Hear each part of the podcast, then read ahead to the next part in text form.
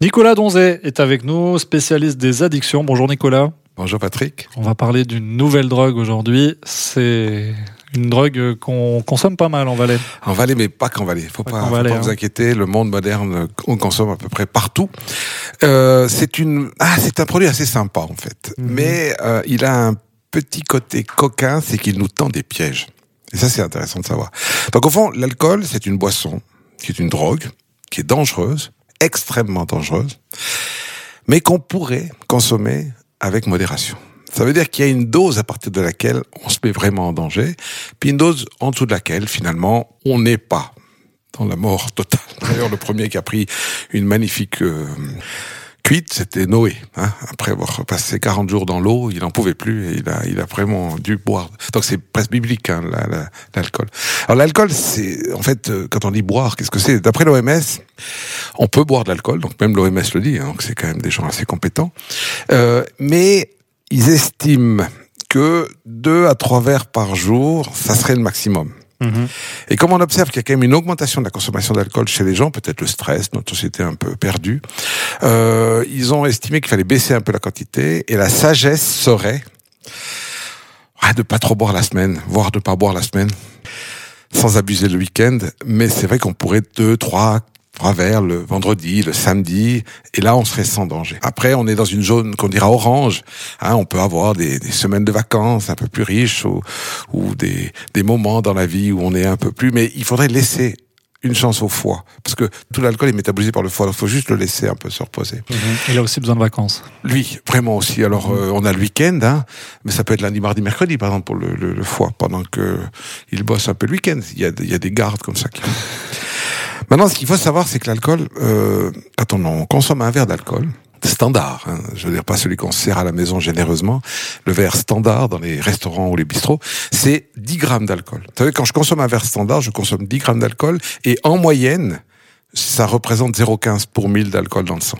Donc en gros, on sait qu'en Suisse, on peut pas conduire avec plus de 3 verres. Après, ce verre, quand on le consomme, on va l'ingérer à peu près en... Donc l'alcoolémie va monter entre 20 minutes et 2 heures, puis on va le perdre en 1 heure. Donc c'est vrai que si à midi je bois un verre de blanc, standard, à 14 heures j'ai 0 pour 1000 dans le sang. Si je bois 2 verres à midi, 15 heures. Si je bois 10 verres à midi, eh ben il faudra attendre 23 heures pour pouvoir être à peu près à 0. Après, il y a encore les conséquences qu'on a quand on a trop bu, mais donc il faut faire attention, c'est un produit. Après, l'alcool nous tend des pièges. Ça veut dire que, vous savez, il y a des concours, hein, ça s'appelle le binge drinking.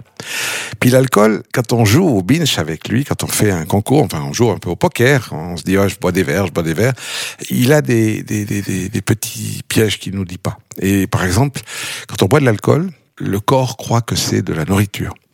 Donc on va sécréter de l'insuline pour stocker cette nourriture, cette énergie, puis en réalité il y en a pas, vraiment. Donc on va faire des hypoglycémies, donc ça donne faim.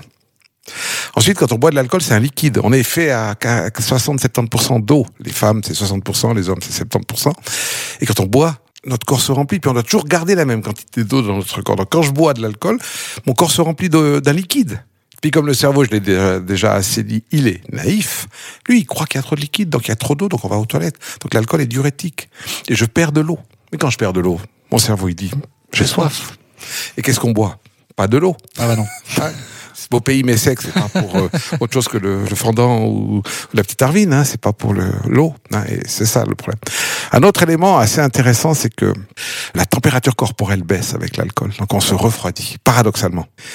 Et il y avait des chiffres qui sont juste indicateurs, quand on boit de l'alcool, en règle générale, après 10 verres, on perd à peu près 1 degré de température corporelle, puis quand on perd 1 degré de température corporelle, notre cœur ralentit de 10 pulsations minute.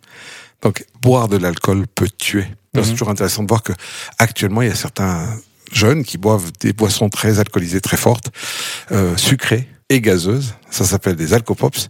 Ça a un gros avantage, c'est que ça saoule très très vite. Et ça, c'est un danger terrible.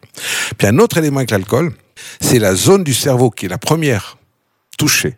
C'est le cortex préfrontal. C'est-à-dire, c'est la zone du cerveau qui nous fait réfléchir. Donc, c'est pour ça que quand on boit un verre d'alcool, souvent, avant de le boire, on a une totale raison. On maîtrise, on se dit non, je ne bois pas. Ou je vais être raisonnable.